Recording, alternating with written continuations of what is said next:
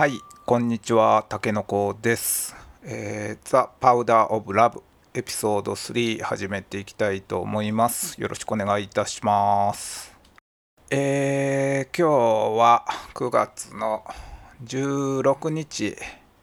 お昼ですね、今、えーこれ録音してるんですけど、今日もね、非常に暑いですね。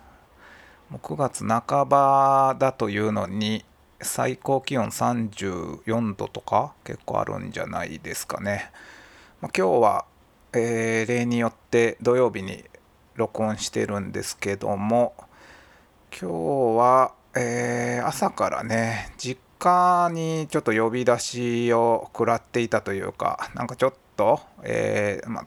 実家のねテラスみたいなところがあるんですけどそこの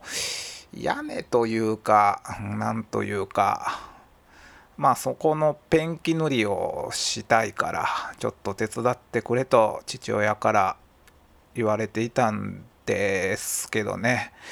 まあ気前よく「ああいいよ」って言ってじゃあ午前中、まあ、10時くらいに行くわみたいに言ってたんですけどなんか朝起きたらえー LINE が来てて今日はやっぱりなんか中止にしてくれみたいなんでね。おいみたいな。せっかく予定開けてたのにみたいなんで。えーまあ結局実家には行かず家にいてますけども。まあ朝ちょっと散歩してランニングはねちょっともう暑いから今日はちょっとやめときましたね。なんかね走るつもりじゃなかったからだから実家行くつもりだったんでなんか急に走ろうっていう気になれなくてなんか一日の予定がうーんまあ壊れたというかねなんかだからダラダラ過ごしております。でまあこれは、えーラジオは録音しようかなとまあ週1くらいでね出していきたいんで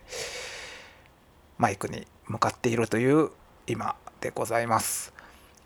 はい。で先週どんなことあったかなと思ったらまあ直近ではね、えー阪神優勝したっていうのがあってまあ野球も全然見てなかったんでそんなに阪神が強いんやっていうことにも、結構8月くらい、まあ、先月くらいにあえ優勝しそうなんみたいなんに気づきましたね。で前回の優勝2005年って言ってたかな？その時多分僕名古屋にいた時ちゃうかなと思ってまああの転勤でね名古屋で3年半くらい住んでたことがあるんですけどその頃ねその頃の、あのー仲間というかね同僚と一緒に、えー名古屋ドームに試合見に行ったこともあってなんかすごい盛り上がってたのを思い出しましたけどまあこっちもねすごいことになってたみたいですね南の方とかは。まあ相変わらず道頓堀に飛び込むんやっていうねあの儀式が行われておりましたけどまあまあああいう時に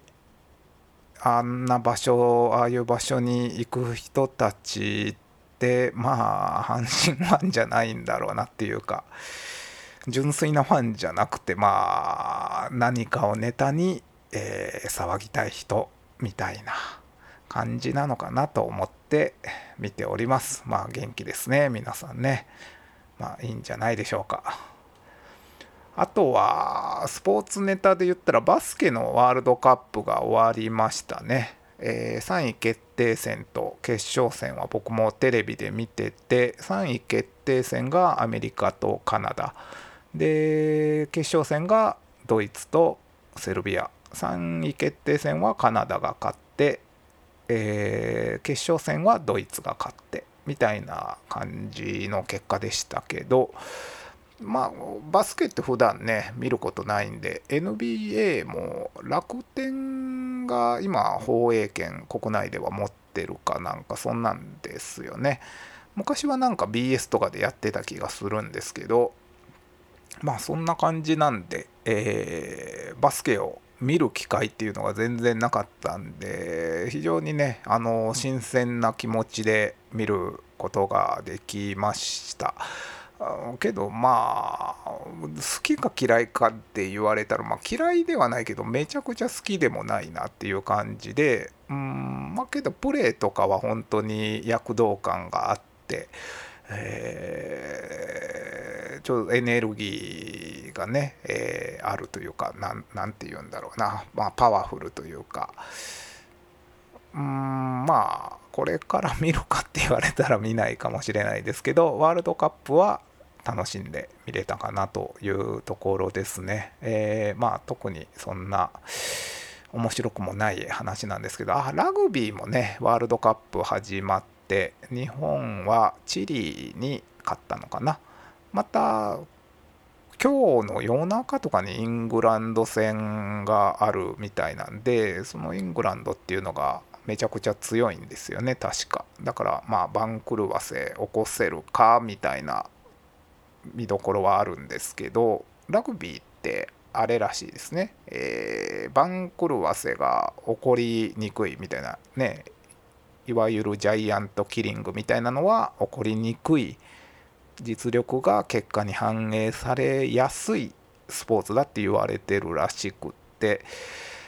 まあ南アフリカワールドカップの時でしたっけ？あの日本がねすごい大勝利を収めたみたいなのもありましたけど。まあああいうの見てるんでね期待しちゃう気持ちはあるんですけどまあ夜中夜中というかもう朝方4時とかからスタートだった気がするんで、まあ、フランスでやってますからねえー、まあ、なかなか見るの厳しいなと思うんですけどまあ朝起きて飼ってたら嬉しいなってなるかもしれませんね。でそんな、えー、スポーツとかは相変わらず見てるんですけど、えー、まあ、自分もスポーツって、まあ、やるのもまあまあ嫌いではないんですけどえー、っとねいかんせん運動神経が良くないんで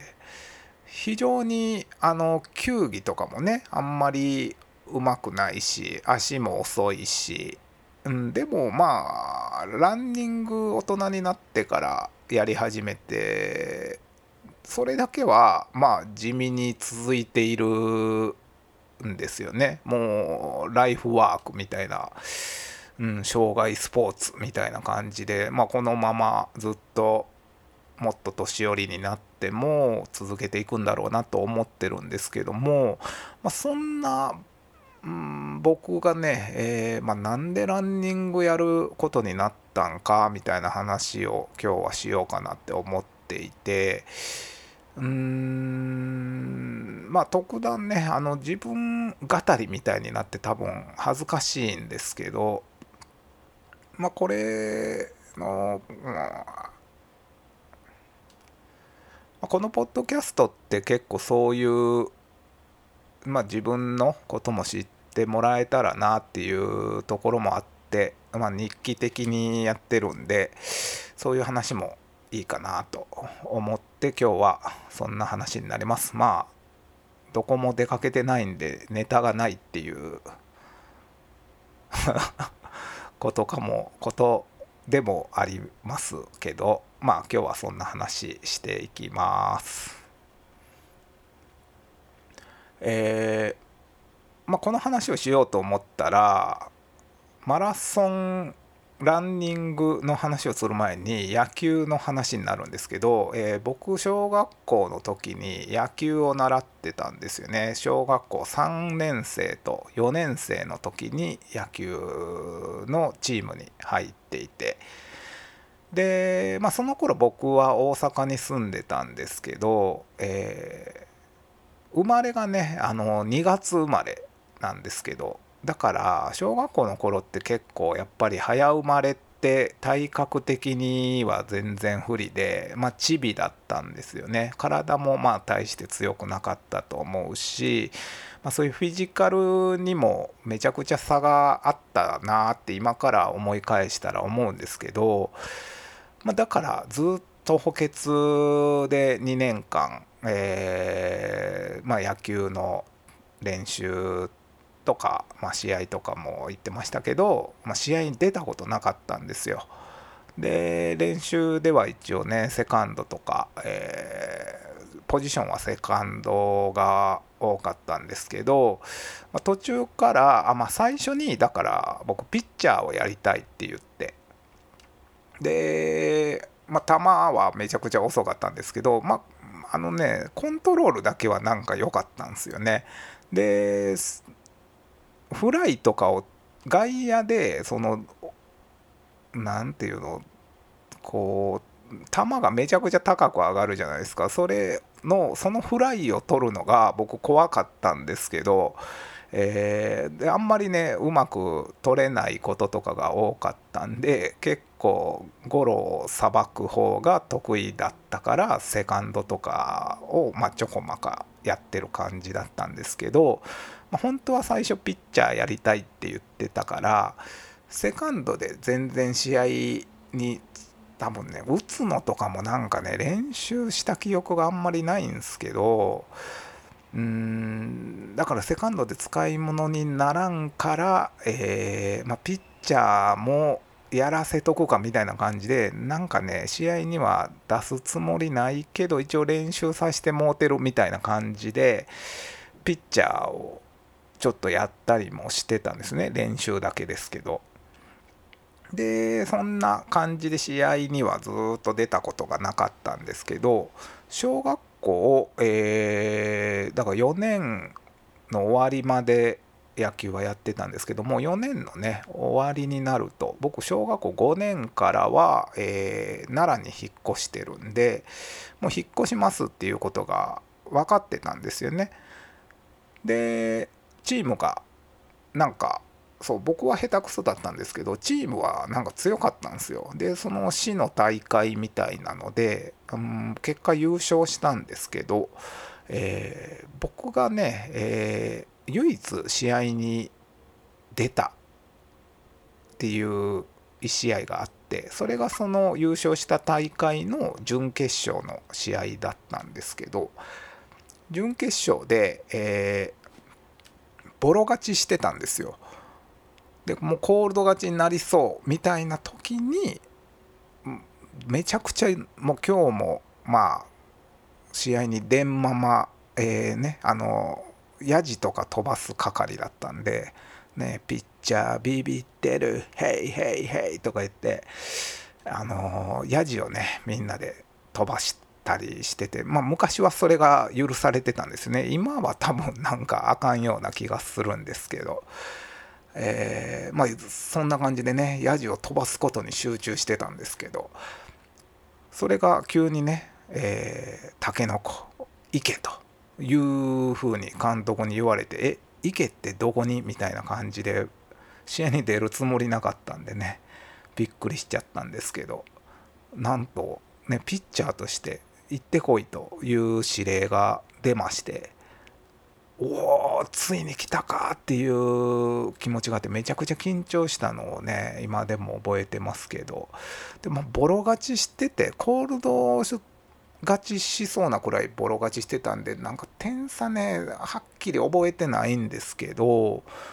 なんか5点6点7点もう下手したら10点差くらいとかついてたような気がするんですけどまあさすがにそんだけ点差があったらまあ、この万年補欠のねタケノコ選手でも抑えれるだろうと監督は思ったんだと思うんですね。で僕引っ越すこと決まってたんでなんか最後に多分監督の親心みたいな1回試合1回だけでも出しといたるかっていうのはあったんかなって想像するんですけどまあその辺実際聞いたわけじゃないんでわからないんですけどまあ登板しました。あとこの1回を抑えればもう勝利ですみたいな3アウト取れば終わりですっていう状態だったんですけどまあさっきも言ったんですけど僕コントロールだけはまあまあ良かったんです。球は遅かったですけど。それがですね緊張してるもんだからコントロールが定まらない、えー、フォアボールを出しストライク入れたいからいつもよりももっとこう狙って腕をあんまり振らずにこう置きに行くっていうんですかね。あのより球が遅くなってねいいいいストライクゾーンに押せ打ちやすい球が来て打たれるみたいなね感じだったと思うんですけどポコポコ打たれでフォアボールを出しみたいなんであっという間にね点差がなんか縮まってきたぞやばいぞみたいになったんですよね。で、まあ、僕はもうその時点でおやばいやばいってなってあのもう正直メンタル折れてる状態でベンチの方を見ながら監督ちょっともう変えてくれませんか？みたいなね、うん、僕このまま投げてたら負けますよみたいなね。感じで、えーもうほんまに泣きそうやった覚えがあるんですけどまあなんとか、まあ、そこでなんかあんまり根性出したというか泣きそうになりながらもとりあえずがむしゃらにねその監督が変えてくれくれないんだったら僕は投げ続けるしかないんで、まあ、がむしゃらに投げて、えー、なんとかまあそれもだからダブルプレー崩れとかね1点入ってるけどあのファーストでアウト取るとかそんな感じのアウトの取り方で三振取ってかっこよくとかそんなんではないんですけど、まあ、いかんせん点差がめちゃくちゃあったんで結構僕点取られたもう具体的に何点とかね本当に記憶がないんですけど結構点取られたけどあのスリーアウトは取ることができてただこのコールド勝ちできるはずやったけどコールドではなくなったんです。その後だから何回かやって、まあ、僕の出番はその回だけでもちろん終わったんですけど、えーまあ、最終勝つことができ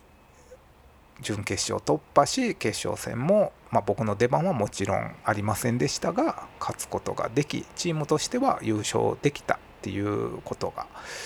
僕の小学校時代にあってね、えー、まあそれがねあの何て言うんでしょう。僕の、えー、その後の人生にも結構大きく関わってくるというかね。えー、まあ、その時もチームメイトに結構嫌味とか言われてうわもう早帰れると思ったのにお前のせいで遅なったやんみたいなんとか言われたりして結構ねあのー、本当に試合に出れたっていう嬉しさもあったけどなんかみんなに迷惑かけたなっていう、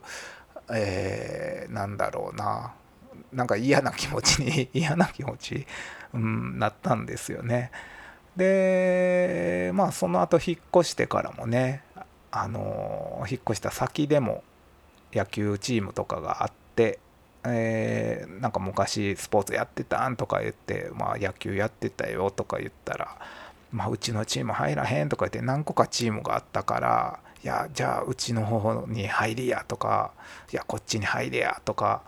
いろいろあったんですけど結局どこにも入らず野球を続けることはなくね。えー、けど僕体を動かすのはね、あのー、好きやったんで陸上部に入った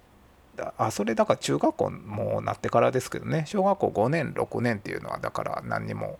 スポーツはしてなかったと思うんですけど中学校でクラブなんか入ろうってなった時に陸上部に入ったんですよね。まあチームスポーツちょっとしんどいなって思うようになったしもう野球はあれやしサッカーとかやったことないしバスケとかバレーボールとかなんかいろいろあったけどであの柔道とか剣道とかねあの何でしょう武道系とかはなんかあんまり興味がなかったというかね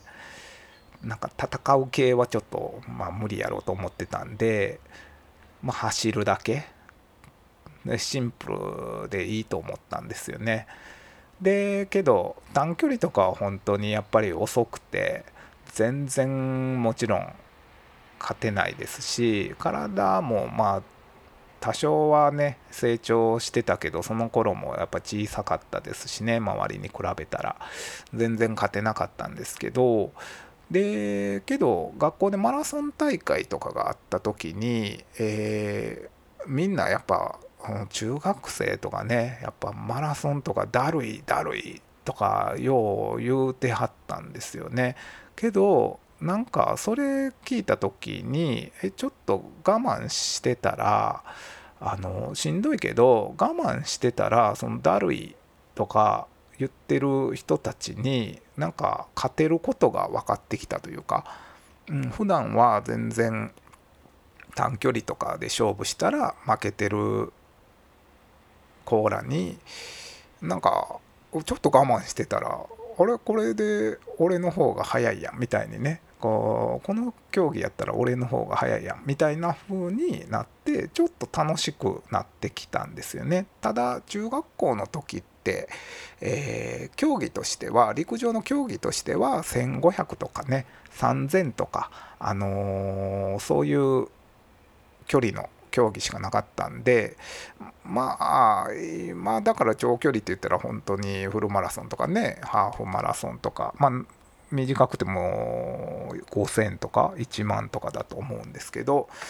だから1500とか3000ってどちらかといえばもう中距離みたいな位置づけだと思うんですけどまあその中学生としては長距離ってなんか当時言ってましたけどまあそういう競技をやってましたね。で1500とかはねそこそこの強度であの走らないとダメなんでその今やってるマラソンとかは本当にとぼとぼとぼとぼ走る感じなんですけど、まあ、1500とか3000はそこそこ速く走るんでなんか今ねあの大人になってからちょっとランニング始めようって言って走ったらなんかその癖が残っていてちょっとやっぱ息切らしながらそこそこな速さで走ってたんで全然最初は距離走れなかったんですけどあよう考えたらこんなに速く走ったらあかんねやとかね気づいてでとぼとぼ走るようになったらどんどん長い距離も走れるようになってきたんですけどまあそのそれは、えー、余談なんですが、まあ、中学校の時も別に大した記録を残せたわけではなかったんですよ。でその3年で、まあ、陸上もやめ高校入ってからは、えー、美術部と応援団掛け持ちしてたんで どんな取り合わせやねんっていうね組み合わせなんですけどまあそんな感じでね高校とかまあ中学校からなんですけどまあ音楽好きになってたんでそっからはね、えー、仕事もまあ音楽関係の仕事を、えー、20代の時とかはさせていただいてたんで、まあ、10代後半からはほんで10代後半高校生くらいかなライブとかも行き始めたりしてで20代とかはだからもうクラブとかね行ってまあテクノとかハウスとかねああいうパー当時ドラムンベースとかもありましたね、うん、パーティーとかよく行ってたんで、えー、まあ、ライブも行って翌日クラブ行ってオールして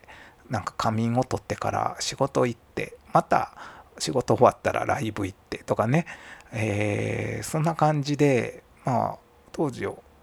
タバコも吸ってたしお酒とかもまあお酒は今でも飲んでますけど まあタバコはね、えー、もうとっくにやめて今は全然吸ってないんですけどまあいかんせんね不健康なライフスタイルだったんですよね。で、まあ、当時はね CD ショップでその働いていたんで、えー、それでまあ、そういう音楽にどっぷりな生活だったんですけど、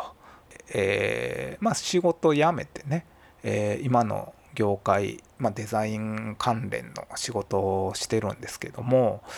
えー、その今の仕事についてからえっ、ー、とね全然ねあのー、今まで立ち仕事だったのがデスクワークになったんですよね。でまともに運動なんてその頃はしてなかったし立ち仕事ってなんだかんだで体やっぱ使うんでそれで健康が僕保たれてたんかなっていう今になっては思ってるんですけどそれがねデスクワークになったら本当に何にもフィジカル的にあの負荷がかかっていないような、うん、ライフスタイルに変わっちゃったんで体が弱ってたんだと思うんですよね。である日ねまだあのうちのばあちゃんがね生きてる頃なんですけどばあちゃんにあの、まあ、僕もその時実家にいたんで一緒に住んでたんですけどテレビの映りがなんか悪いと、うん、なんか変やからちょっと見てほしいって言われてね、うん、で「あ分かったばあちゃん」って言ってでテレビ台当時まだちょっとブラウン管の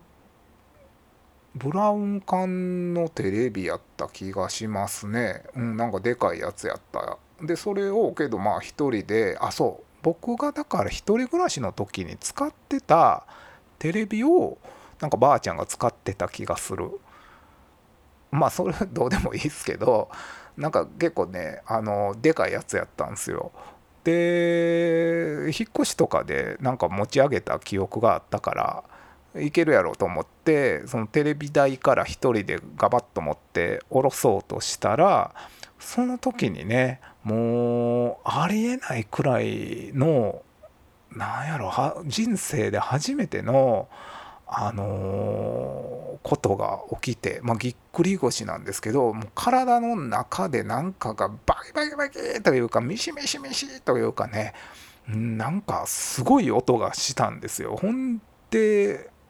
もう僕もテレビをなんとかこうあの地面にねガーンとこう置いて僕も崩れ落ちたんですよね。でもばあちゃんがもう大丈夫って言ってたけどあってもう痛いって言ってうん立たれへんってなって人生初めてのぎっくり腰にその時になってねになんか2日くらい本当に立てなかったたと思うんですよ。うん、で仕事も休んで、えー、なんか2日くらいしてもなんか病院も行ってねなんかブロック注射打ってもらったこともありましたね。多分その時ですね。でコルセットしてね本当になんかなんていうの？ブリキのロボットというかなんか下手なロボットが歩行してるみたいな感じでなんとか仕事に復活して、えー、行くようになったんですけど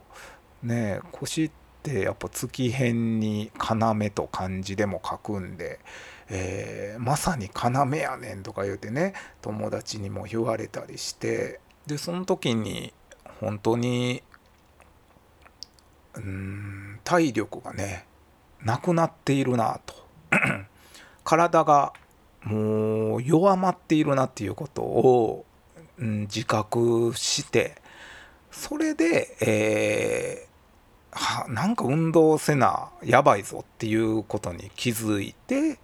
えー、何かをしようという時に、まあ、昔陸上やってたっていうんでやっぱり、まあ、走るっていうことに心理的なハードルみたいなのも低かったんだと思うんですけど